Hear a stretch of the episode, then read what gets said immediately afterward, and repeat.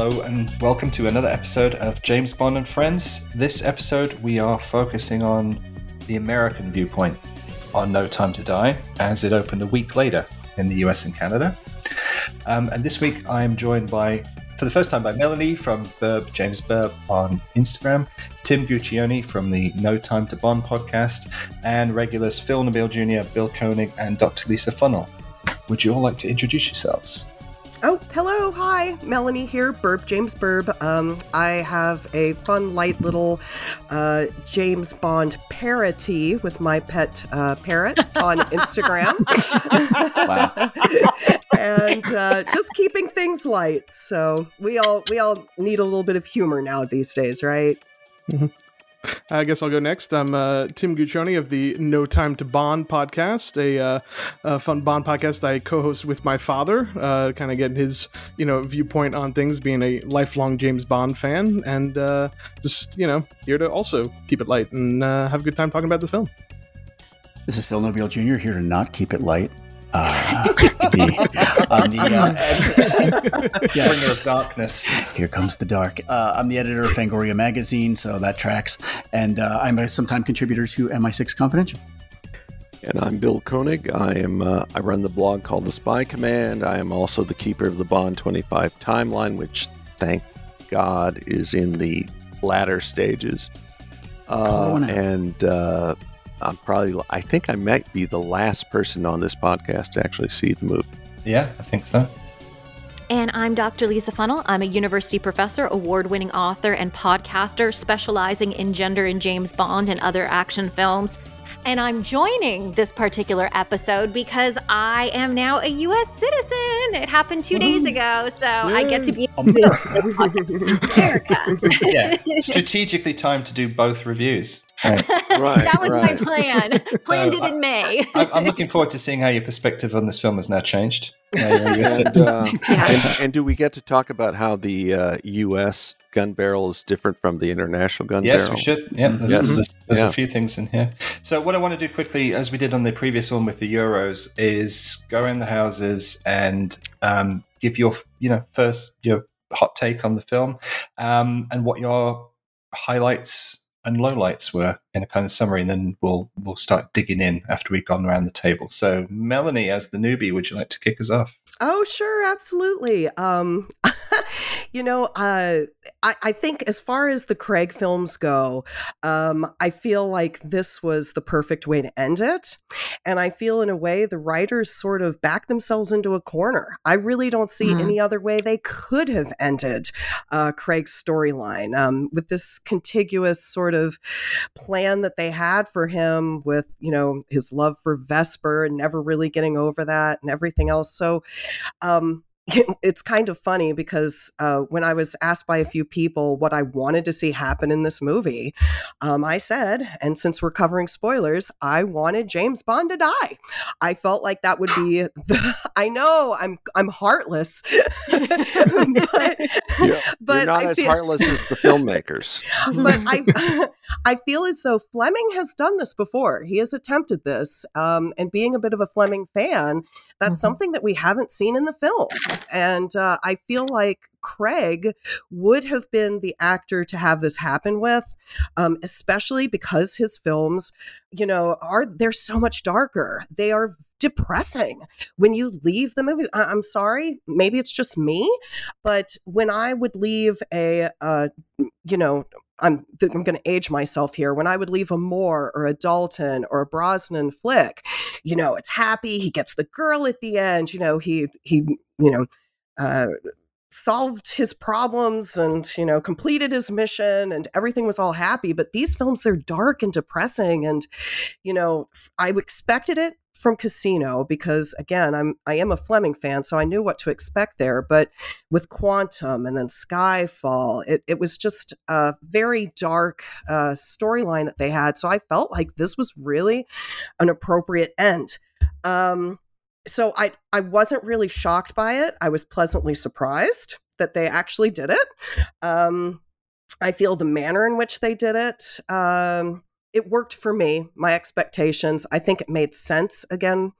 Um, as for what really saved this movie for me, was the women. Oh my goodness. Mhm. Every single one of them were phenomenal. And I feel like for the first time ever, this is a film where the women, you know, and we've seen women help Bond in the past before on his missions. But in this case, you had four very, very strong female characters. None of them really needed Bond. Uh, and just to really see them shine, each one on their own, was so thrilling to me. I was so nervous going into it that Nomi might turn Mhm. out to be sort of like a bad guy, you know, this Electra King type, where, or Miranda Frost. Um, where she ends up betraying Bond again, and I am so thrilled because it was so exciting as as a female Bond fan to go in and being like, "We've got a female double O, this is awesome," and to have her just she was such a badass, she was incredible, and then especially when she, um, you know, sort of turned her number over to Bond as you know this sign of respect. It wasn't that she was forced out of it; she had earned it um, and that she gave it up to him uh, on her own was just so heartwarming for me. I was actually heartwarmed by that more so than the supposed love story, but I'm sure we'll cover that later. um, but uh, but those are just my initial thoughts. Alrighty. Um, Tim, would you like to follow that? Absolutely. Um, and I, I would definitely agree with a lot of those. I mean, I do think that the women were a very strong point in this film. Um, and I mean, having just seen the film for actually the second time, because I was so uh, grateful to be able to see the film uh, last week at the uh, early screening. Um, I saw the film again last night. Um, you know, and it, it- so it's really fresh in my mind at the moment. I, I do think that uh, first, you know, major impressions were uh, outside of uh, you know some of the stuff Mel mentioned, which I agree with, um, are actually I, I think the um, kind of I, I think Craig's tenure, you know, you know, has been something that is kind of you know hasn't had this like proper structured arc that it needed to have. Um and and obviously you know and people have talked about this in the past of it you know not kind of having the you know like the, the the tight thread that people wanted it i think to have after quantum if you're going to have a sequel to casino royale then you need to continue off with you know with that and go into the next film. So when skyfall came out and then you know you go into you know now no time to die i feel like there is definitely um kind of uh something that they had to you know they did write themselves into a corner. And um but i think that it actually benefits uh you know the whole um arc at the end. And i actually think that you know craig dying you know is something that we get to now add to the lore like oh james bond on film has died now uh at some point. And you know uh going forward i think that's you know something that's continued to sit with me and uh it was a very it's a very emotional experience and was just as emotional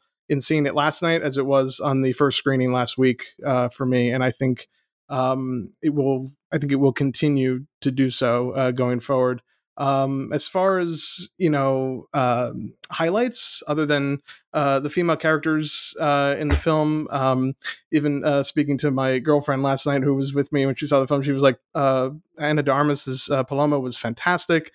Um kind of wish she was in the film a bit more because she was just so badass.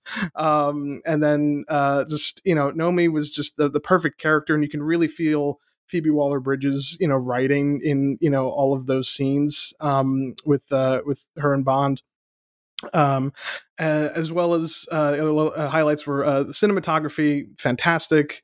Uh, the score it continues to you know it. it I, was I loved it from the very beginning. The Cuba chase uh, music, especially when uh, uh, Paloma's you know beating up the guys, and it really like kicks in uh, and stuff like that. I was like, oh yes, this is exactly what I come to a Bond film for. This is the exciting stuff that I'm always you know I'm, I'm looking for uh, at the end of the day. And of course, me myself being a uh, a car guy, of course, when the Aston Martin Vantage is on screen at any point, uh, it's you know always going to get um, you know my, my heart racing because it's just it- to to me I think it's it's superior to the DB5, which we've seen maybe too much, uh, especially in the Craig era. And I think it's time to retire that car uh, going forward and see some other stuff. Um, maybe even see, you know, the Lotus, you know, reappear for some, you know, for some reason. Um, you know, but I think that, you know, I think going forward, even after No Time to Die, we will probably we should I think we'll see a return to um, you know singular storylines. You know, uh, for you know four or five films. You know, for uh, a new actor, and you know, going forward. Let's hope. Yes.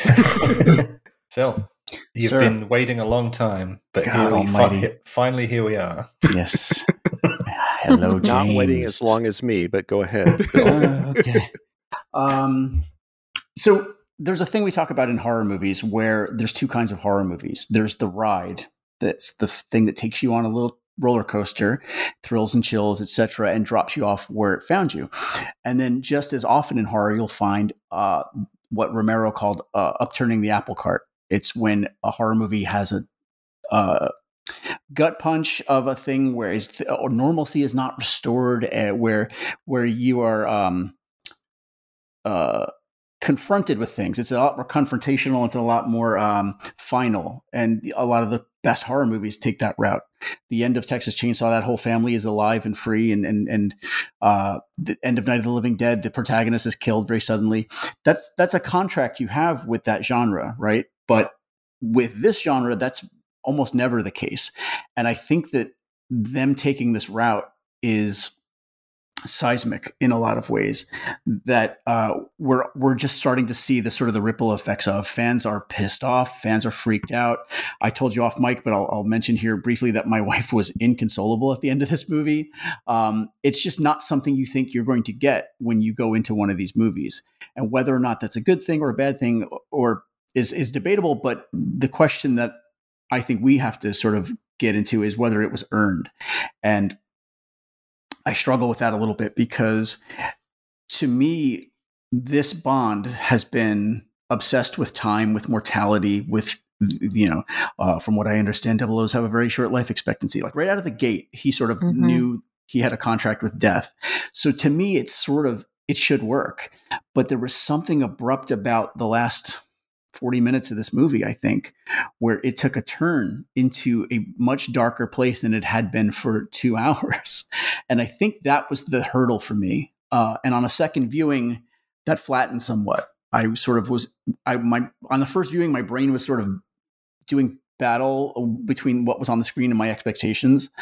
Uh, the second viewing, knowing what I was in for, it, uh, things kind of smoothed over to some degree, and I was able to sort of hang back and enjoy what was happening as it was happening. I think it's this this movie's given Craig the funniest moments he's had in 15 years of playing the character. There's a lot of fun in here. Uh, I know you had some some thoughts about the score, James, about how it doesn't get to uh, have Mhm. its own score between cramming in on Her Majesty's and and Casino Royale themes and uh, and the title song, but the the score certainly worked for me better than Spectre's did. Mhm. Um, I I struggled in the first viewing with Safin. I thought he was a bit of a rough draft, but here's my hottest take that I'm going to give you is that on on reflection, to me, you think about great Bond villains and you think who are your best, who are the best Bond villains, and everybody will say Goldfinger, or even or even if they say Doctor No, these are the best Bond villains are not anyone you ever think is going to best James Bond. He's going to beat all of them. It sort of works in the in the Fleming uh, mundane dwelling on your own death kind of thing that that the villain that gets Bond is someone who's kind of bland and kind of uh, arbitrary. I think Bond's death being almost borderline arbitrary uh, makes sense. Uh, in the you know his his his death bringer should be someone kind of underwhelming in, in some degrees. Thematically, that makes sense to me. Um, so much, it- much, much like Layer Cake. well, yeah, fair enough. I mean, it wasn't that same sucker punch, but uh, that that Garden of Death scene where he just f- shoots him full of holes uh, before you get to the the uh, poisoning thing. Um, it sort of just made sense that that Bond would meet his end that way, and so it felt a little bit better than it did on the second uh, than it did on the first viewing. And I'll say here, you know, when I said it was the hottest take, this is the hottest take. I lied Hmm. the first time. The, the hottest take is that this is the uh, ultimate pro social distancing movie. Hmm. Bond Bond recognizes the importance of isolation in containing a deadly virus, and and acts for the greater good. So the, all, all of the right wing Bond fans who are anti lockdown and, and, against uh, you know quarantine and, and and social distancing mandates, I want to hear what they think about the end of this movie. And he gets vaccinated and talks about being vaccinated and gets a shot in his neck. Just throwing correct, it out there, like correct. I like I'm just like, oh. well, that was smart blood. So you know, you could argue that this is this is pro conspiracy because you know they're, they're injecting you things that can track you and whatnot. And and Safin gives a whole speech about sheeple, and uh, you know, there's a lot to chew on there accidentally, I think. Hmm. but I mean, T- you know, time flattens all of these movies, and and I end up finding you know cherry picking the things that I love about them, and uh, and coming to terms with them. And I'm in the middle of that right now. But the first viewing was rough for me. I'll say that. Hmm. Bill, you want a hot take, right? Yeah. oh. Okay. Here's my hot take. This movie is the climax of Eon's infatuation with Marvel films.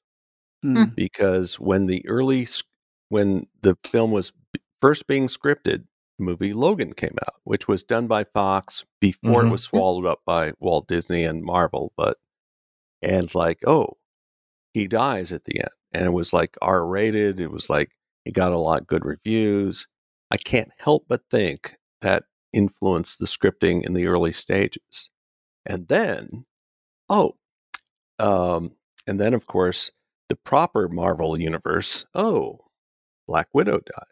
Oh, and then the big climax Tony Stark makes the sacrifice play.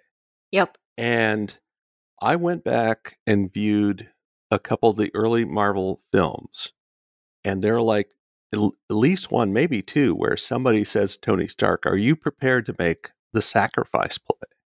And he eventually does in Avengers Endgame. And so at the end of No Time to Die, essentially the Daniel Craig Bond is doing what Tony Stark did with the snap, I am Iron Man, and making everything right at the cost of his own life. And here's the thing the clues were in our face the whole time because I was listening to the spoiler thing of the previous podcast, and it was, you know, it's like, it, here's the thing. One tabloid said, Danny Boyle quit because mm-hmm. they wanted to make him kill off uh, Bond. That was the Sun.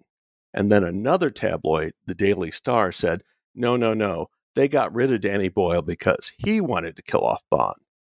Here's the clue clearly, killing off Bond was on the agenda. And there was another tabloid that was a total guess, but like, yeah, it, yeah, this was always on the agenda and it was in our face the whole time. There's a, I believe it was a Sherlock Holmes story where, where the clue was like in front of everybody and they didn't notice it. And that's what happened here. We talked about killing off James Bond two years ago on this podcast. Oh, yeah. Mm-hmm. right. And um, we've heard it from multiple well connected sources that it was Craig's stipulation to do the film. Right. Yeah. Which jives. Yeah. And I think Bill's giving them a little too much credit. I think it really boils down to Craig going to watch Logan and going, "I want one of those." I right. want one of those. And like, yeah, I, I was, mm-hmm. I was to play with that guy. Yeah, like he and he's getting, and he's getting a lot of good big, reviews. I want those reviews. This is the end of a big dick measuring contest between him and Hugh Jackman. I hadn't thought in those terms, but yeah, go ahead. and he's taller than me, so like, I got to have a more dramatic moment. Anyway. Um, but just to say, I, I actually like the movie a lot. And, um, but yeah, it just, uh, eh, it, you know, it's a very good film. And again, the whole Craig universe is clearly a self contained thing anyway. So when they say James Bond will return, yeah, I'll be returning another reboot. Version 3. Yeah. Mm-hmm. Yeah, 3.0. So, but again, it's very it's definitely worth watching and I, I liked it better than I thought it would. I'll just say that. No, it didn't sound like it. well, no, well, seriously. Okay, okay, well, let me put it this way. Okay, the ending was spoiled for me. Not in a I happened to come across it on the internet way, but like a guy being like really aggressive with me and telling me this. And mm-hmm. so mm-hmm. knowing that going in and watching the whole movie, I still felt I still felt emotional. I thought I still thought it was done really well. Mhm. So like, okay, if if you go in knowing how it's going to end and it's like great. So like I can um, you know, I can imagine how it's like you don't know it and they hit you with it like, oh, it must be, be even better. Or worse, right? Hmm. Or worse. but but in terms of the way it was intended, yeah. So, what were your highlights, Bill? Because You know what? My highlight, I've been thinking about this for like 12 hours now, is like actually the first time uh, Bond goes into CM after he's come back. Mhm. And and like Bond is like lecturing M about his drinking. Mhm. Like that's really funny in a weird way, but it's totally it's totally in character in terms of the story because M has unleashed this oh, we're going to like this is going to be our answer to all these threats and he's instead unleashed this monstrous you know doomsday weapon instead and like other people have gotten hold of it like this is a glib comment but like you could do a fan fiction story about the end of this movie where M gets court-martialed by the British government by screwing up like this. yeah, but then it'd be public. Um, I, I did wonder why they had to make the scientist Russian, but um, Mhm. pl- playing into some tropes. Um, Lisa, I guess you get a bonus round on this one. Um, you know, I saw it a second time, and uh, I think Phil is definitely right about this notion of watching it a second time and having things smooth out. And I've been thinking a lot about what the film was doing and how I felt about watching it being fully in the know the second time around. So, for instance, I think all of the Craig era films, maybe with the exception of Quantum of Solace, have some of the best pre-credit sequences in in the Bond franchise. I think they're incredibly well done, and I put the asterisk beside Quantum of Solace because the editing, and I have no idea what's going on.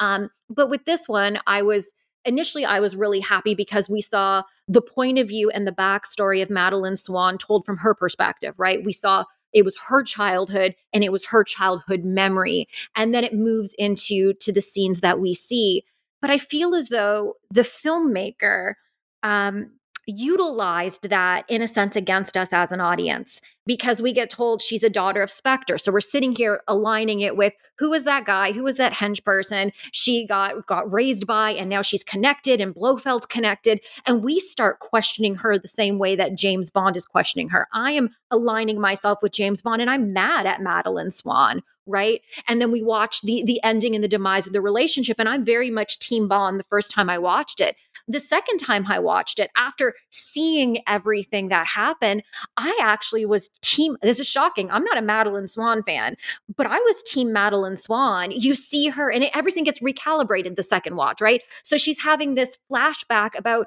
being a daughter and watching her own mother die and being the daughter of of an assassin and a murderer and what that experience was like the dangers from the outside and how they can come and get her and she's pregnant at the time trying to reconcile this is the history that I had and now I'm bringing a child into the world and I am bringing it into the world with an assassin and, and a spy and a murderer. And how do I come to terms with this? And I need him to put to rest all of this other stuff so that we can be forward looking in terms of our relationship.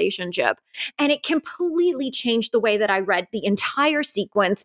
I felt so much compassion for her begging James Bond, do something. The guy shooting at the window. This is sort of the the Tracy di Vicenzo sitting in the car moment, only there's bulletproof glass, which was very helpful. And there's the threat, the threat at the potential bride wearing white who's pregnant with Bond's child. And then eventually he relents and then just quickly pushes her off, puts her on a train, and lets her go. And from that moment onward, I was very much aligned with Madeleine Swann and reading her emotions in a very different way all of the decisions that she made, all of the choices. And it's interesting because there, there's that one scene where Safin says to Madeleine Swann, you know, I can come after the person you love the most. And there's a, a shot, a cut to to James Bond. And I'm thinking, no, it's it's actually her daughter. Because the time before, when M says call 007, there was a shot of James Bond. You know what I mean? I feel as though like the film was playing us and peppering in these things. But now that I'm in the know, I watch it again, and it is a, it is a different reading because I have a different context. And I and I do encourage people to watch it a second second time. And I just wanted to take a moment before I talk about Daniel Craig giving me what I want. Um, this notion of fandom, I've heard a few people say that if you don't like this film, you're not a true fan. And I'm not sure who became the gatekeeper of James Bond fandom, Yeah, who out decided there, that. Yeah, who decided that like you have to like something wholesale in order to be a true fan? When we look at the James Bond franchise, preferences and liking and disliking things are at the heart of our fandom. If we make a list of all of the Bond films, we're putting what we like on the top and what we dislike at the bottom. This is part of James Bond culture. And what I hear from from fans who have watched this film, who've been disappointed, who are feeling hurt and pain, right? Showing this connection that they had with this this franchise, how much they relied on these films to get them through the coronavirus pandemic. What I hear from them is saying, "Gosh, I'm going to put myself through this this this trauma again, rewatch this film to see what other people see." And to me, that is emblematic of fandom. So I just wanted to give credit to them. And just one final comment about some some highlight. I know I talked about the Cuba sequence before. Ana de Armas kicking butt, you know, and, and I think Melody did a great job of just saying, like, oh, oh, oh it was amazing.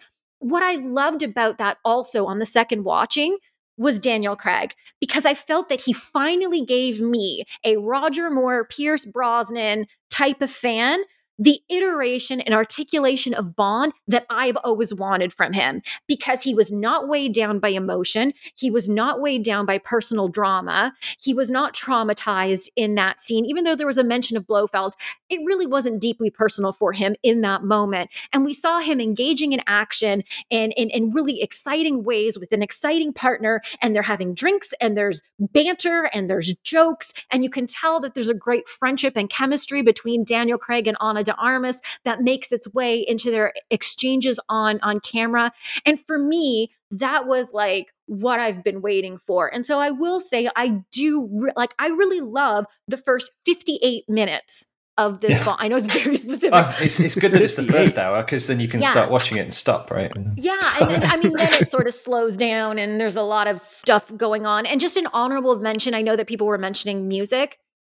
Look, I knew what was coming. I had already been through this. I had already cried my tears, and I was sitting there at the end, being like, "I am not going to cry again." And the stupid soundtrack it is so brilliant in in the final scene. I did not want to cry. I was weeping like a baby, like not just crying, but the type of crying, like the, you know, like the sobbing that was coming out of my body. And it was because yes, Daniel Craig's you know doing his thing, and Madeleine Swann are doing their thing, and, and but it was the music that was like, oh yeah, Lisa, I'm gonna pull you and I'm Mm. gonna rip you apart, and you don't have any sort of, of of defense against this. So just a shout out. I know that the music you've got these different pieces, but in that moment, I felt what I felt because the music beat me up, and, I- and I felt that way. So just I, I think that that's to me also a bright spot. If music can make you feel something or the intentions of the director in that moment, I think then Mm. that's a really great piece of music. I to me it was actually Léa Seydoux's performance in that end scene that got me, not the music. Ooh. Um, she's very powerful in it, and Mhm. I, not many people were following the tabloid photos on, on set and stuff, and I get that because people don't want spoilers. But like two years ago, whenever it was when they filmed that scene on the rocks of the south coast of Italy, there were some paparazzi photos of Léa Seydoux doing the scene with the walkie-talkie, right? Mhm. And when you don't know what context that's in, it was very easy for the reporter on the Daily Mail or whatever who's writing the captions because it looks like a behind the scenes shot on a walkie talkie, right? Like you're talking to the crew. But it was actually a shot. And she was very upset. And it was like she had a fallout with the director and all this other kind of stuff, right? It's like, no, they actually captured the take, Wow. Wow. uh, but they misread it as people arguing on set. But um, that just popped into my head when I was watching it. But um, I, I thought it, she really kind of put it all on the table on this one, which surprised me in interviews afterwards, which they did in like early 2020 when she said, "Oh no, this is just like popcorn entertainment. It's not really like the other movies I do." Whereas Craig was leaning into the whole "it's it's an emotional journey" kind of thing, and Léa Seydoux was like, "Yeah, you know, so it's an action movie." Um, I I thought she, I I don't know what the fans are going to think generally, but I, I think as far as the performance goes, I think she um she did a tremendous job, and kind of you can go back to Spectre now and see that film a little bit differently. I think. I, I agree with that actually. Um, I always felt that when uh, even watching um, Spectre for the first time, I was like, "There's something about this that if they kind of maybe double down in the next film a little bit, then I think we could actually have something really special. Um, and even in that uh, that train scene um, in Spectre when she's talking about you know oh you know kept the the Beretta under you know underneath the sink with the bleach. I'm like I kind of want to see what that scene is like, and I, I have a feeling that you know Cary Fukunaga mentioned you know seeing Spectre and was like oh there's so- something here as well, and I think that was probably a scene that got to him and something that he wanted to see as well, and I think that you know was a really good basis for you know um, you know, kind of expanding on and into this film and really look, looking more at Madeleine's backstory and what it's like to actually be like, you know, uh, like be the daughter of you know uh, of an assassin, and I think that was really uh, a strong a strong point um, in, in the film. Abs- uh, absolutely, um, and uh, you know I think I don't I don't think we'll we'll ever get anything very much like that uh, in the future. That'll be uh, written any better than they could have written it here. Hmm. But I, I, could be wrong. and we put out a poll um, this morning um, for people in the States and Canada who saw the film to rate it. And we have several hundred votes. Um, four out of four stars, 61%. Um, three, three out of four stars, 26. And then one, two, one star and two stars, 6% apiece. So within the hardcore fan community who check Twitter every day about James Bond news, 60% rating it four out of four um, is a little bit lower than I thought it would be given the reactions from premiere day. Wow. Um, and people have some people have seen it more than once by now. Right.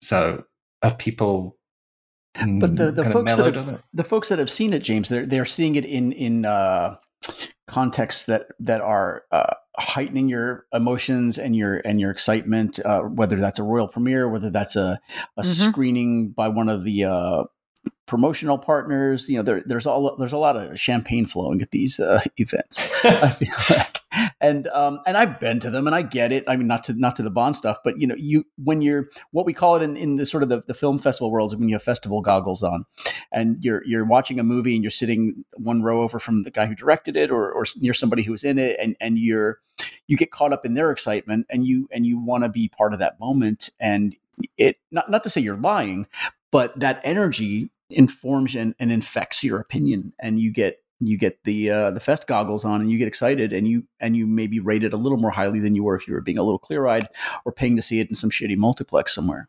Mm. Oh, multiplexes are shitty. But, um. Correct. well, can I insert a little bit of reality here?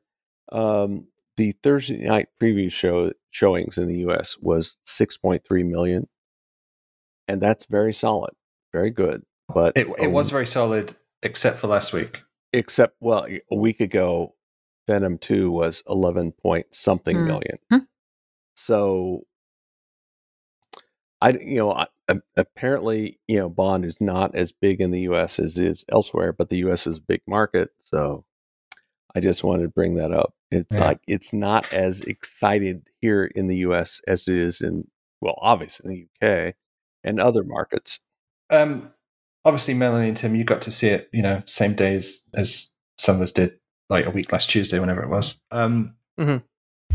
Having seen it a week ahead of like civilians, as they're called, um, how do you think the delay in the states of the week after the big publicity in the UK and Europe launch mm. has affected excitement mm-hmm. over here? Because it's myopic to me. I'm too close to it. I can't judge. I, I, I would love to share a little anecdote with you because um, because I saw it a week, you know, a week before the rest of the U.S. did. I was in a theater with a bunch of journalists, um, not huge James Bond fans, and I found that really interesting because I felt as though it represented the average U.S. moviegoer, right?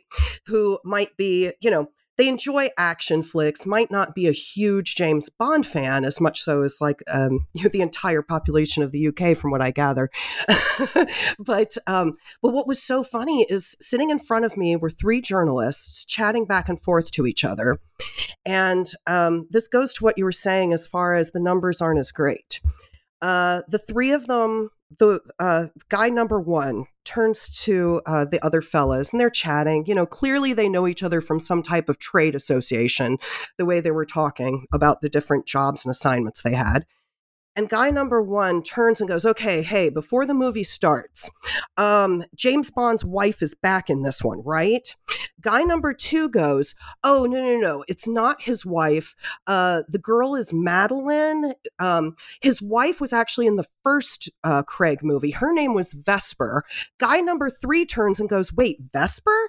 I thought Vesper was a drink," and I got the hugest, I got the hugest kick out of that as a fan.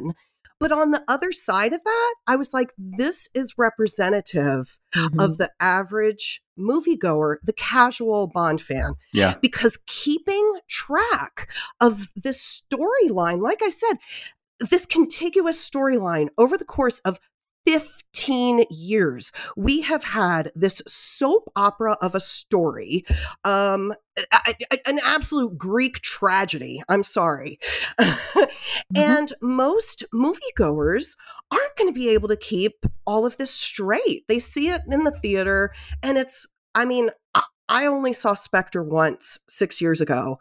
Um, I'm ashamed to admit that. Um, I own it on Blu ray, and I had every intention of watching it before I went to go see No Time to Die. And now I'm glad I didn't because I feel as though I got, you know, an authentic experience of probably what most Americans are experiencing. Spectre was pretty much forgettable. You could follow No Time to Die without it. Um, but again, this having this singular story arc over the course of over a decade, you know, they're uh, they're really messing themselves over.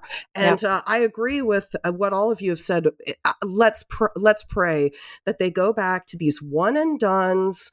Uh, you know, uh, uh, let's make Bond fun again, please. Yeah. I just want to go to like the a hashtag. I want to I want to go to the theater, have a good time, and I think especially now after these last couple of years that all of us have gone through, you don't want to pay 20 bucks and go to the theater and leave just feeling so disheartened and depressed. And- We've lived through this the past 2 years. Give us something to cheer over. Sure. And Melanie, you know, it's not Mhm. it's not just like won't someone think of the casual moviegoer. Like that's that's true. And they they should have like heard that conversation before they invested in like another movie with Madeleine Swann, who like people, you know, that's it's a hard sell to I think continuity is an, the enemy of this franchise. But for the hardcore fans, this is even harder to swallow because you know, it used to be you'd get a, if you got a bad Bond movie, it had no bearing on whether or not you'd get an excellent Bond movie the next time. You know, it, mm-hmm. but but throwing throwing good money after Spectre is a, a, a dicey proposition, and and they and I was really kind of stunned when we started to get the casting news and the announcements, and I was like, really, we're going back to Madeleine, and you know, to James's point, she does a pretty good job of acquitting herself in this movie, but it is a big, big ask for whether you're talking about casual moviegoers or hardcore Right. Bond fans to give a, a single It- flying yeah. crap about Madeleine Swann. Yeah, it was a big hole Yeah. to dig yourself out. Yeah. of. I I have to say my theater experience I think was a little bit different than than yours, uh, Mal, because I actually um, got to see it with two fellow uh, Bond fans, um, and on top of that, it felt like some of the people who uh, probably were reporters, maybe even not reporters, um, were definitely bigger Bond fans. Uh, at least at, at my screen, I even had one guy came in. I assumed he had some colleagues or somebody you know that was there, and he actually even did like his own like uh, gun barrel thing in, the front of the theater before it started, which I thought was very Mhm, funny. mhm. Um, and I was like, okay, so th- this, it was a good, it was a uh, better mix of people, but the theater wasn't entirely packed uh, for it. I even had somebody sitting next to me who was um, a magician. Um, and I'm like, okay, I mean, I don't know. It was like a very interesting mix of people. So I was uh, kind of surprised about that. But I think um, something I did notice um, in certain uh, scenes uh, in the in the in the premiere screening versus the um, uh, screening I saw last night, uh, which was a better, you know, more of a you know regular movie going uh, experience. Um, I, I, I noticed that people laughed at a lot of the same lines. They enjoyed a lot of the same bits. They clapped at a lot of the same moments. Um, so it really definitely was uh, a different um, uh, experience for both screenings. But I, I did notice, especially the the scene um, with uh, David Dencik's uh, character uh, early on when they're you know the the smallpox uh, soup uh, Right. bit, which I was like, eh, okay, but people were laughing. I think partially because it like they're like, okay, this is kind of funny, but it's also like you know a little bit dark at the same time. You know, with Mhm. COVID still you know being a thing, and it's it's just like it was. It was it was interesting to see that parallel and wondering you know what people would react to uh, at each screening. It was very much the same. How how was your audience, Bill? Um, uh, well, again, this was a um, it, this was an organized thing where it's like like it was about twenty people, so like wasn't a regular screening, but it was mostly positive. Um, I had four my I had three of my friends with me, and so they all liked it. Um, the wife, there was one couple, a friend whose wife couldn't make it, and me, and like the wife of the one guy, he she loved it. She thought it was really fantastic, and and overall, I in the murmuring of um, in this theater was they they killed him. They really killed him. So they were caught off guard, more or less. Now the guy who hosted it, Jim from Detroit, who uh, listens to this podcast, um, he was less enthusiastic. It was kind of he felt that uh, they were kind of following the Marvel thing about killing off the lead hero, Black Widow, Iron Man, Logan, etc. Um, but overall, it was positive. It's like, but I think it did catch people off guard. Like they really did, really, and yeah. So it was interesting.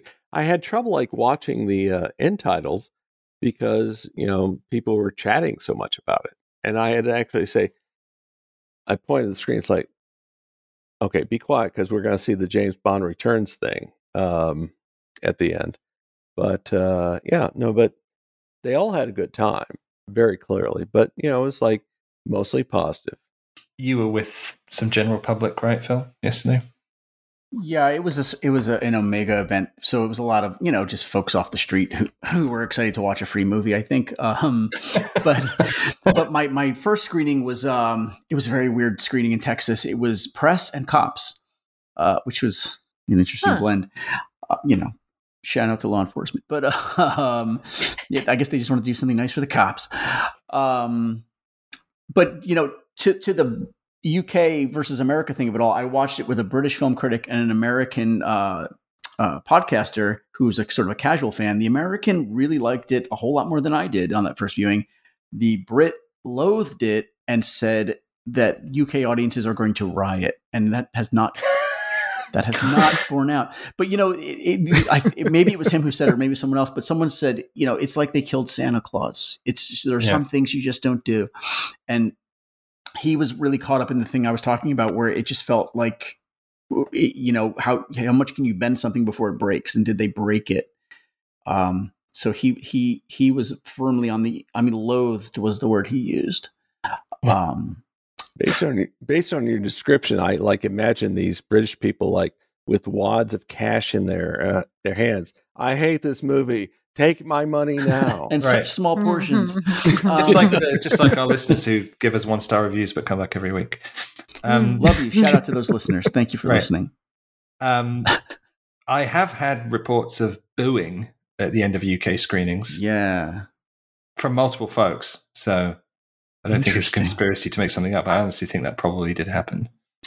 Um, you know, t- to to to me, part part of the the hard pivot of of watching that last third was how it just felt like watching something swirl down the drain because because you were so buoyed by the things you'd been waiting 15 years to see. That that interrogation he had with Blofeld, as much as I was against bringing Blofeld back, next time you watch this, if you watch it again, I don't I don't know, maybe Mel- Melanie, if you're going to crack it open another time, or you're going to give it the Spectre treatment and only watch it once, but um, the the this the dialogue that Craig has and the delivery he has, he's so Roger Moore in that scene, Mhm. and he's so like sarcastic and and sm- almost smug. And it to me, I closed my eyes and I could literally hear Roger Moore saying those lines. And when has when has Craig gotten to do that stuff?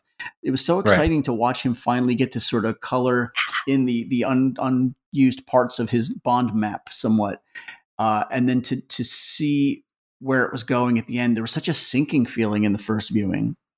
You know, you know, you know, Phil. Uh, that's a really interesting point, and uh, this is something that I've said with Craig as far as the funny lines go. Um, when you look at Roger Moore, his movies in general, obviously being a lot lighter and funnier, Mm. it was so much easier to have a movie like that and for him to fit in these sort of dark parts in Live and Let Die, and even the way he treats Andrea and the man with the golden gun, and some of these other things.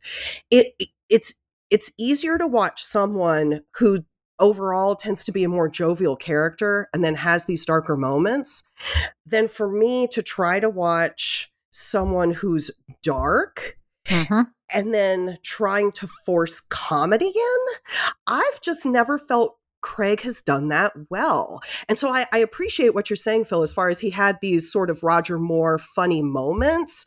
For me, it was so off putting and felt so out of place because the movies in general are so much more serious.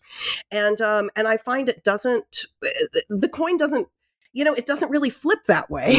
Yeah, I, Um, I hear you. And, and Mhm. the funny parts that he's done really well, like if you look, if you go back to Casino, the whole part with shaken or stirred, does it look like I've given it, you know, does it look like I give a damn?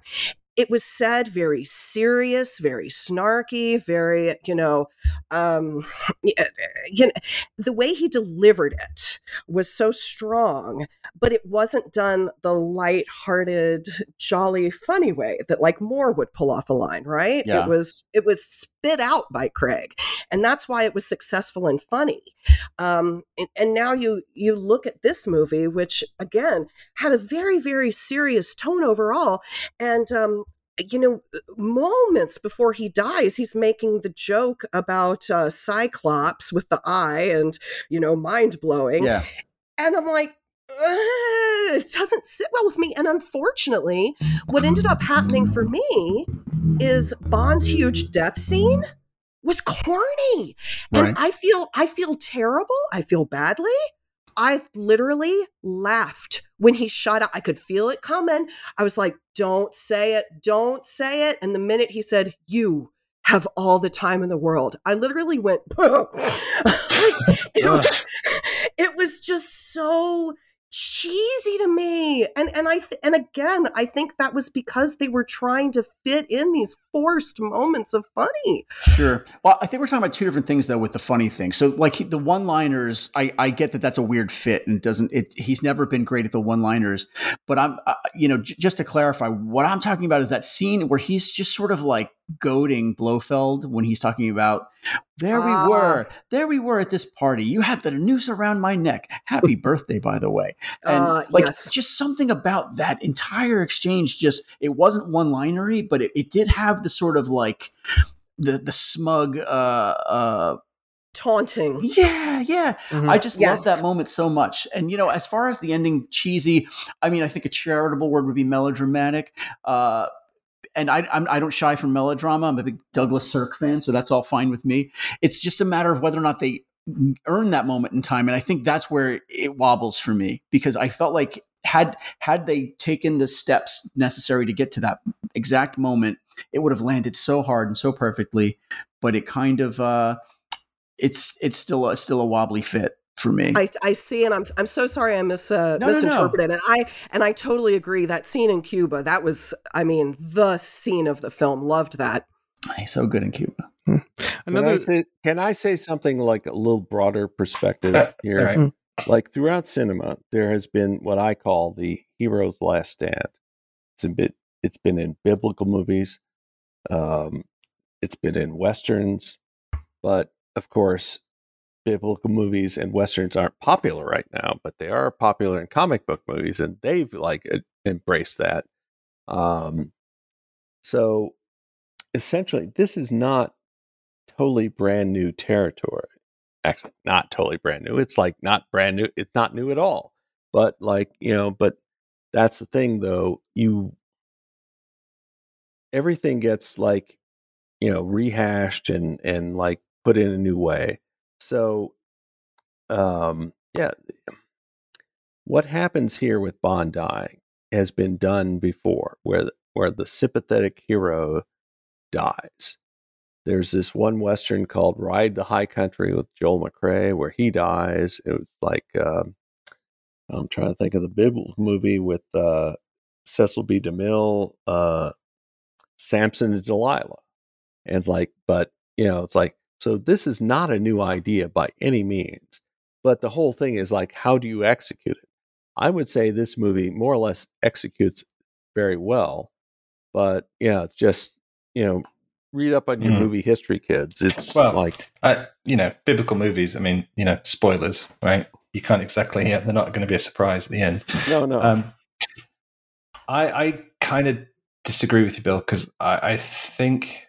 Um, all right, go on to the premise that Craig said Bond has to die at the end of the movie for me to do it, right? Which we've been told is the case. They're never going to come out and confirm that. no. So that puts the writers in a bit of a pickle, right? Because you know you know where you have to get to, right? A lot of thriller writers say they don't know the ending when they start their books, right? They they find it along the way. Well, here you knew where you had to get to, or as Fukunaga would say, like the checkpoints, right? Um, they could have handled it a lot better. Uh, I think it was Lisa. Did you say this last week? It feels more like a suicide than a Mhm. sacrifice. Yeah. And I have come up with a way of fixing it, but we'll save that for another episode um, it, it seemed very, um, I should say melodramatic is a kind word. it it was a bit grandstanding for me. Literally standing on top of the rock. Literally grandstanding. Well, well, Right. well, just to be clear, Cli- I'm just uh, climbing up that ladder like he was descend, like going up, ascending into heaven, right? I'm well, just that's saying- actually the name of the sound. The track on the soundtrack is "Final Ascension." Right, think, right, right. I'm just saying the end result is not, you know, has been done before and been done very well. So, like, yeah, when you evaluate this movie, it's like, how well did they execute the idea, this long standing idea? And again, going back to what I said earlier, like, the clues have been in our face like two, you know, three, four years ago.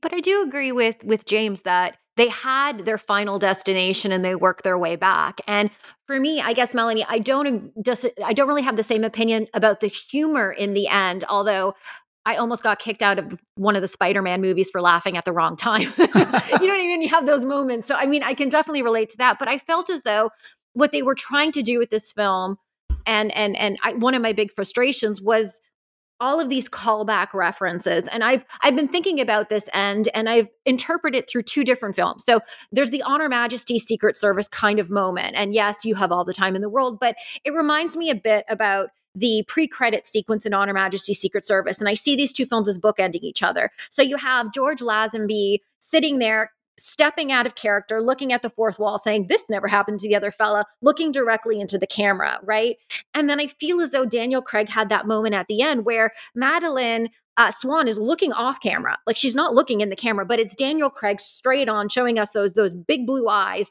crying and saying "I love you." I feel as though in some ways we could interpret that as him also having the "this never happened to the other fella," and I get to leave, um, and I'm leaving this film, and I'm sad about it. Which leads me to my second reading, which is A View to a Kill gives me the best reading so basically, coming into this film, there were all these conversations about will Nomi be like Mayday, right?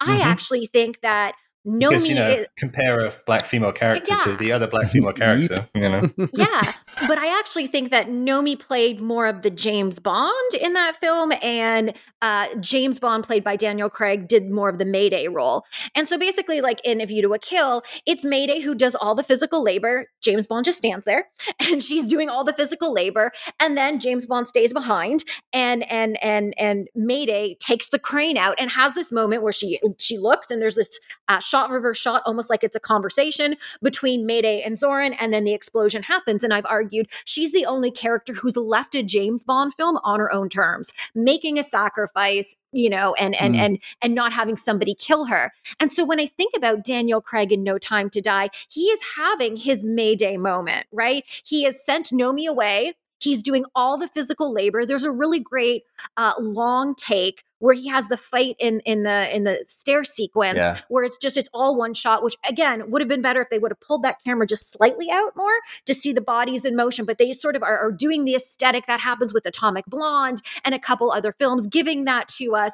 And then of course having this ending where he is sacrificing. But it's interesting because much like mayday yeah she's she's completing the mission there. She's doing it as a big like fu to zorin. It's deeply personal. It's based on a relationship uh, why she's exiting the film and making the sacrifice that she's making and she wants it to hurt him. And i feel like that's what daniel craig's james bond is doing as well. He's not necessarily dying for queen and country or to save anything. He's not holding a lever or a mechanism. He's dying to save his family which brings back that idea that families are unsustainable in the world of james bond because it causes you to make decisions in service of them rather than queen and country. So i think a view to a kill actually gives me a better sense. Whereas I felt like they were just trying to hit me over the head with honor, majesty, secret service this entire Right. film. And I don't like being told what to think or feel.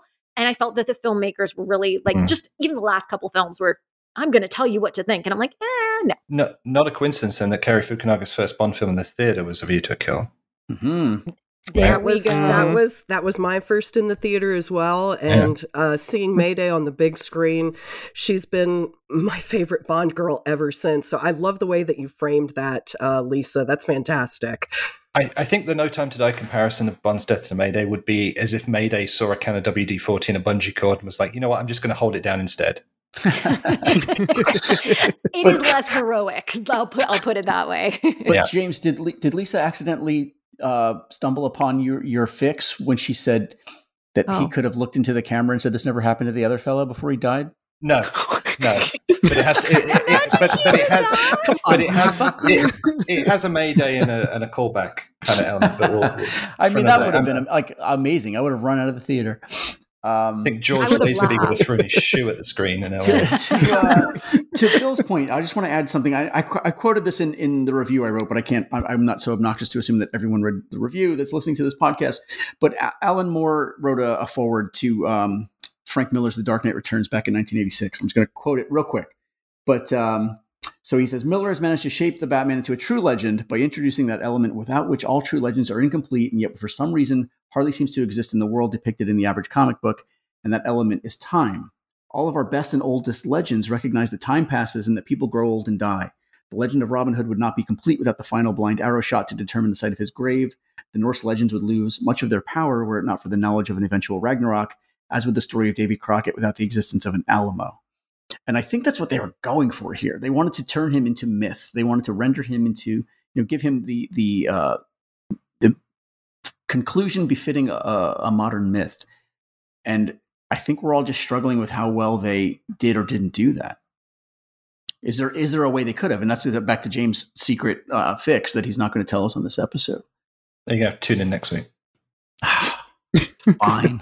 what time? But but you talk about Bond becoming a myth. Um, Mhm. So then, could could they get Craig back to do one in flashback as Madeleine is driving, telling the story in the car to his daughter? hope I mean, probably. Yeah. Huh. we're, we're, gonna, we're, gonna, we're gonna have like these we're gonna have this uh the next one will be like princess bride reading in bed Some um uh, some, someone in my DMs, I hope they don't mind me quoting this, but you know, I didn't ask for this DM.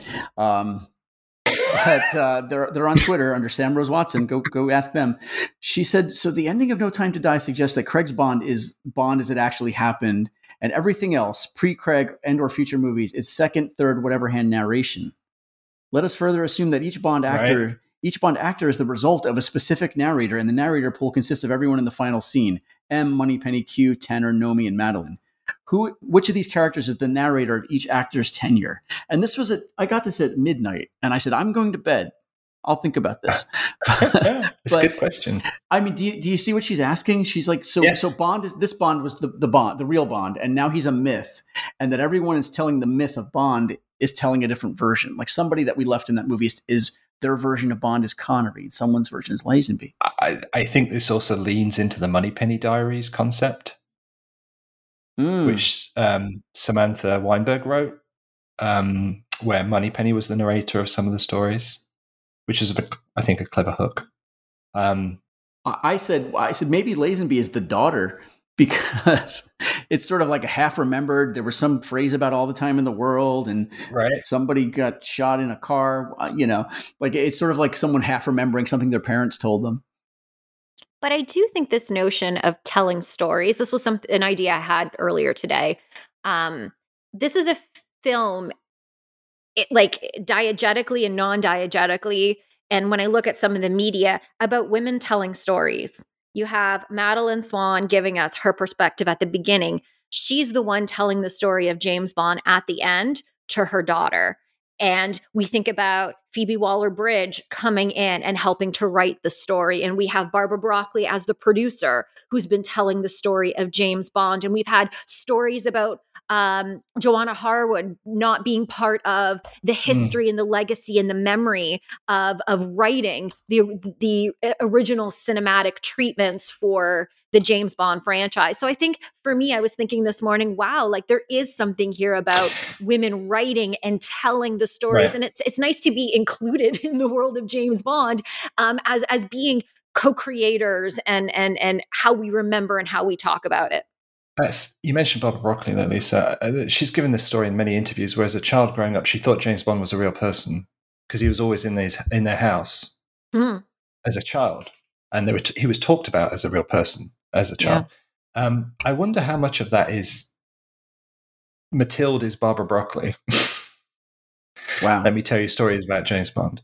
And I, I don't know how much of that bled into the concept of this film from her perspective, that James Bond is a myth to be told stories about. So this is Barbara Broccoli's consciousness. There Mm. you go. Storytelling right there. No, I think that that's a really great point though about her, I don't think we I don't think we know or discuss enough her influence and her childhood influence and then what that meant of, with her taking over and her, the way she has envisioned and propelled this franchise forward.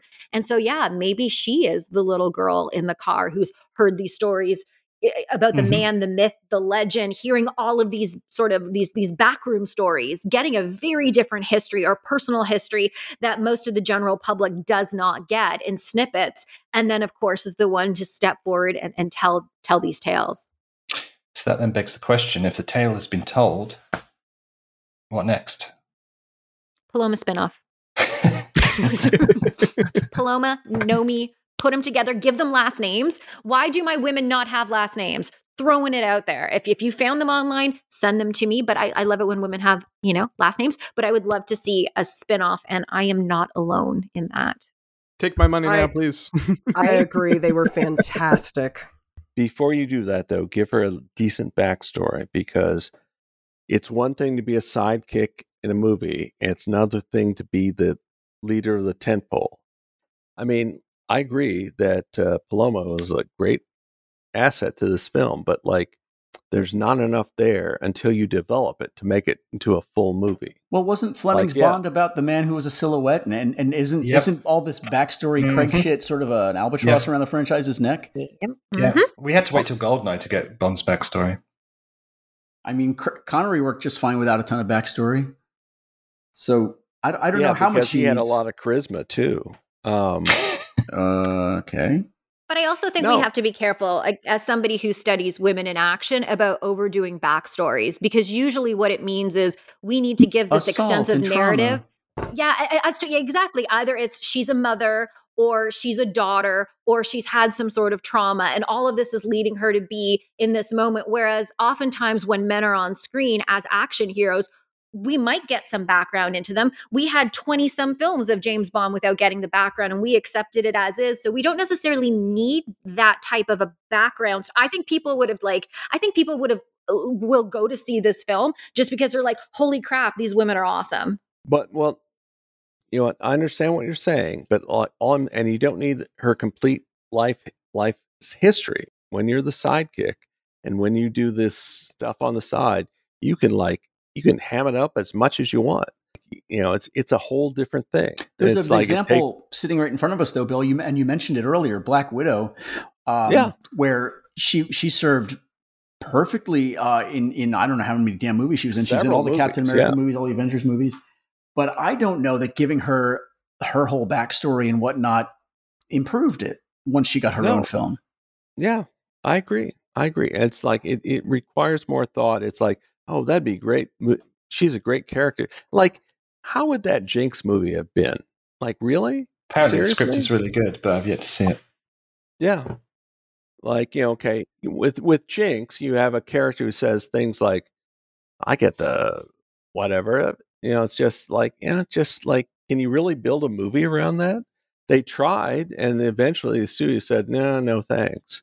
It's it's I'm just saying it's a lot harder than it sounds. Well, oh, like again, Paloma is like a great influence in this movie, great presence, fine. But like it's like a lot harder to turn it, you know, to create a Paloma movie than it, you know, you know, from a few scenes. Sure. Well, But I, I think I think that's slate. where yeah, I think that's where these streaming services really shine though because now you've got Amazon Prime and Netflix and Apple TV that run these smaller spin-offs and can get away with it and people will stream it and absolutely love it. So I'm, I'd be curious to see if something like that happens. Well, if Danjaq maintained control of it, it won't, because Barbara Broccoli came out this week and said there's no way they're thinking of spin offs. But they've said no to a lot of things and then done them, right? So who knows?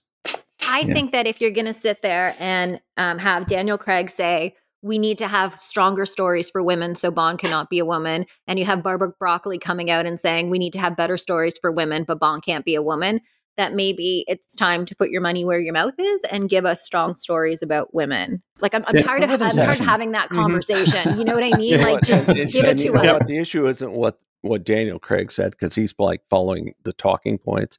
It's like take it with Barbara Broccoli.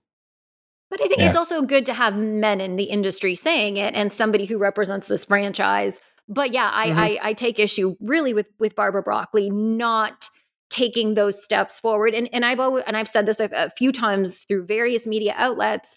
You know, you can champion women filmmakers, but when I look at all of the major creative roles on your film, and I don't see a woman in any of the major spaces, Costume designer doesn't count, right? it doesn't count. Like we're talking about major creative roles, and Phoebe Waller-Bridge comes a little bit after the fact. You know, those are when you I open Well- these questions. Like this could be a really great opportunity to bring in other creative talent and really push something forward that fans are just fans are just this is what fans got excited about with this movie. Yeah, I'm well, just Phoebe picking Waller it Bridge up. came with an asterisk that it was Daniel Craig that insisted on bringing her in. Although, you know, su- success has many fathers. Now everybody claims it was their idea. Exactly. So Exactly. that wasn't Yes. a Barbara Broccoli idea either to bring her in. So Right, right. Uh, you know, Fukunaga saying, "Oh, it's my idea too." Like, yeah, when whenever it's whenever things are whenever things are going well, it was my idea. Well, it's my idea too. Like, you know, that's how it goes. how do we wrap this up, guys? Because um, Can we talk about those the, the uh, uh, gun barrel? oh god, Yes. the, the one and a half gun barrels, Yeah, the U.S. got a different gun barrel. or is it one and a quarter? Because the first one doesn't really count.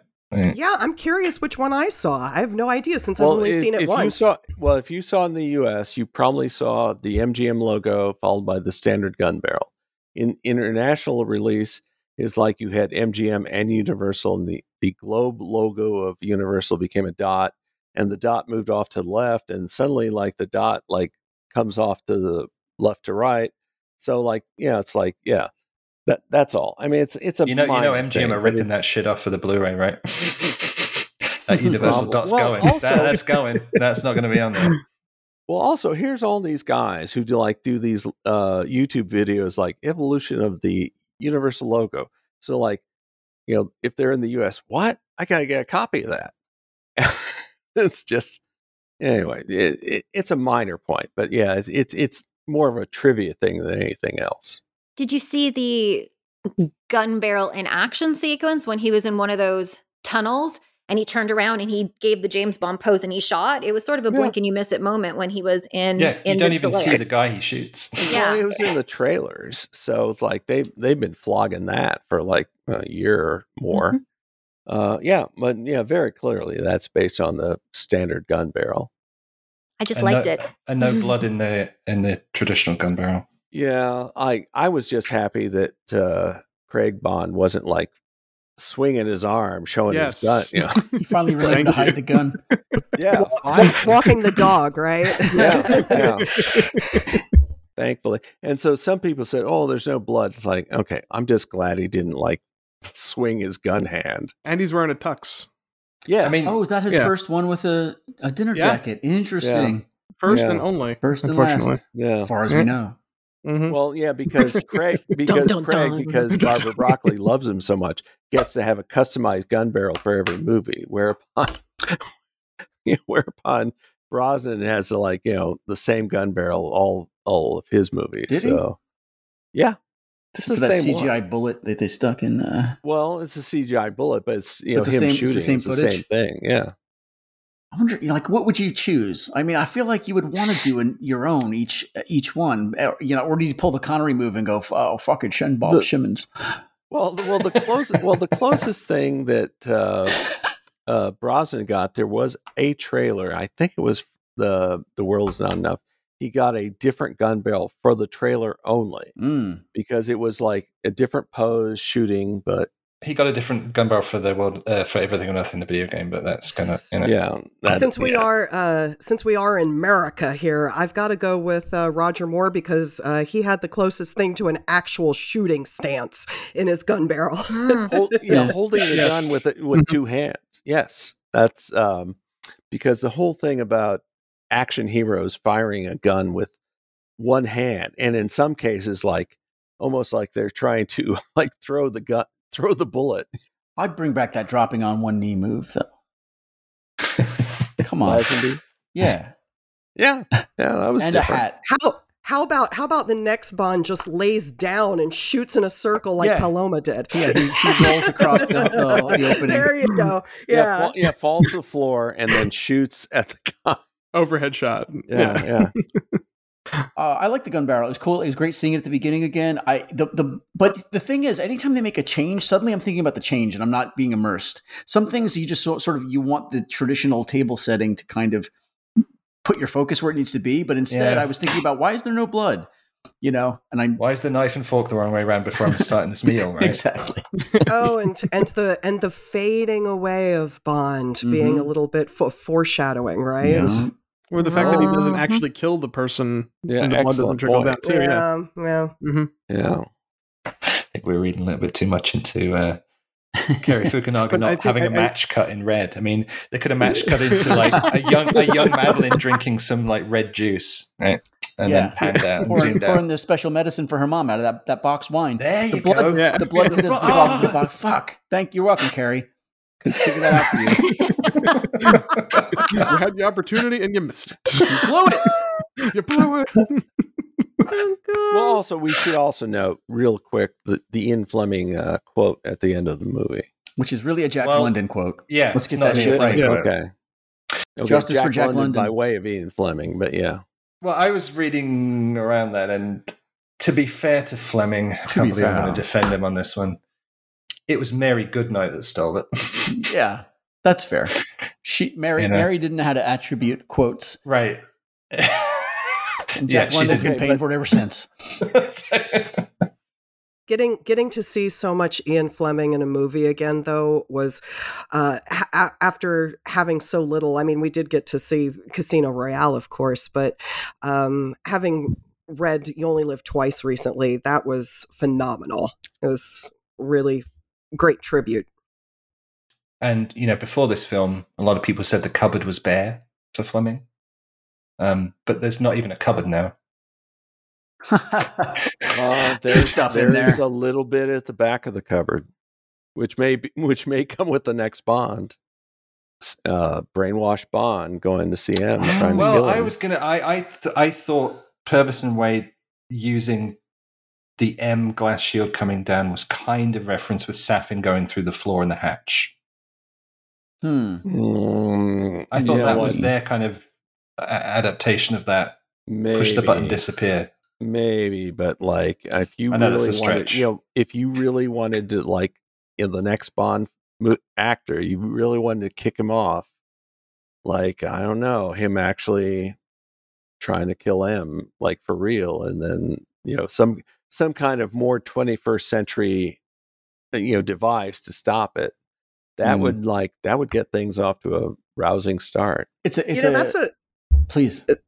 Oh, oh, I was just going to say that's a really, really good point because, you know, uh, at, at the end of You Only Live Twice, the book, you know, after he's got amnesia and has been um, you know, brainwashed and everything. What exactly happens? That would make a great movie. That time in between, uh, you only live twice, and when he returns at the beginning of the Man with the Golden Gun. Um, that would be a phenomenal. It, it, hasn't been written yet. It hasn't been filmed yet, and that would make a great story. Well, well, know, if they hadn't had like four and five year gaps between these movies, Craig might have got there. Right. right. I think this film is the tipping point in the franchise where the next generation of Bond and filmmakers, their totem poles in the Bond franchise won't be Goldfinger. Mm, It'll be It'll be Goldeneye. The game, not the movie.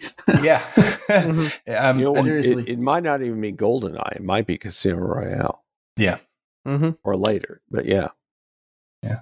Jesus. And I think, I think this is that. This is a transitionary film where we've got influences coming from Fleming in the 60s and films of the 60s into it. But I think the next one's going to be, I hope, a clean break with a new generation of filmmakers, much like they did with Roger, and they just tried to stop referencing Connery and they did their own thing. There's, you know, not an Aston Martin in sight in seven films in yeah. a row. I mean, they have to, right? I, I just feel like you can't keep catering to the eight, same aging fan base. And and as much as I well, love this run, it's been very. Uh, I've been very very self aware about the fact that like when we started, Craig was two years older than me, and then thanks to this goddamn pandemic, like the guy I'm watching on the screen is the same age as me. so, so like you know, he I, I caught up to him because of the pandemic, but so the next guy is going to be younger than me. That's just going to hit way different for me. And well, well, Phil, I have no sympathy for you whatsoever. I'm going to become like lines. Bill. I'm going to be grouchy but, but about this whole thing, thing. though. when it comes when it comes to determine when it comes to cars, Bond cars in the future, what the way the auto industry is going, I mean, not going, it's like all the way, it's really going, is like with electric vehicles. Like that's and the, and, really the, and the crap they got in the press for, for thinking of doing it this time. Yes. Mm-hmm. Oh, yes.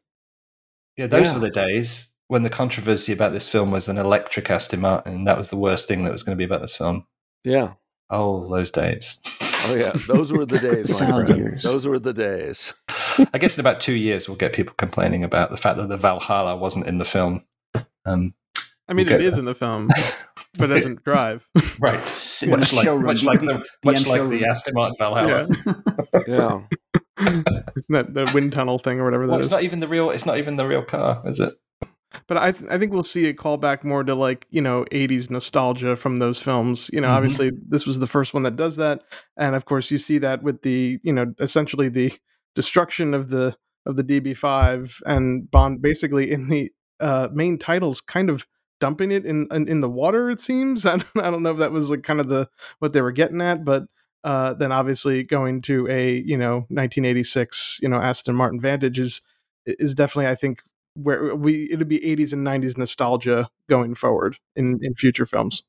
Um, so Melanie and Tim, um, what would you say your like capsule capsule experience review then is? Um, if, if somebody came up to you on the street that knows you and said, "Should I go see this?" Absolutely. I, you know, um, even though I said like uh, part of it I found corny, uh, which I will totally admit, and I know it did not hit everyone that way. That's just how it hit me. Um, I still had, I still had fun. It's still a Bond movie, uh, which I love. I love the action movies. I love the spy. I loved his story. I still felt it was a very appropriate ending for Craig's Bond. Um, was this one of and, and when you look at the entire uh, Bond series, uh, the entire franchise, was this one of my favorite films? No, but it was still an enjoyable, fun film. And as I said, the women were phenomenal. I I really wish like this would be a film that I would want to take a group of my girlfriends to go see because they were just so great in it. Um, unfortunately, uh, I took a group of my girlfriends to go see Quantum that was a mistake. if, I, if I could do things differently, no. Um, but no, I mean, I, I still really enjoyed it. And I mean, as far as the the Craig films goes, I mean, I think um, Casino was my favorite, and again because that's uh, I'm a Fleming fan. I felt like they were very true to the novel. They did a great job um, translating that for the screen. That would be my favorite of his films, and I think this would rank very closely behind.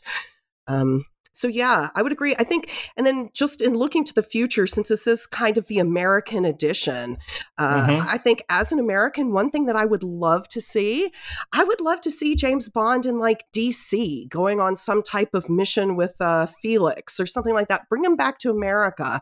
Um, I would love that. You know, um, Not not Miami Airport slash Prague.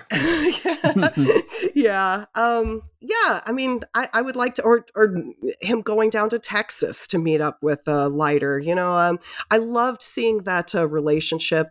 Um, I'll tell you, Felix's death really hit me harder than Bond's did Mhm. um, in this film. It really did. I got more emotional over that than um, than you know our our hero. But uh, but yeah, I mean, I would I would love to see something like that in the future. Um, and dare I say it, maybe maybe maybe one day we will actually see an American actor as James Bond. You I know I'm gonna, know? uh, you know, You already have. Da- Daniel Craig's an American, American citizen when he made this film. Oh, I, okay. Technicality here. Come on now, fellas. Oh, Barry Nelson, excuse me. Barry Nelson, right? You need somebody eligible to be ed- eligible to be president to play James Bond. Whoa. Uh, Mm. but I don't know. I would. I. I.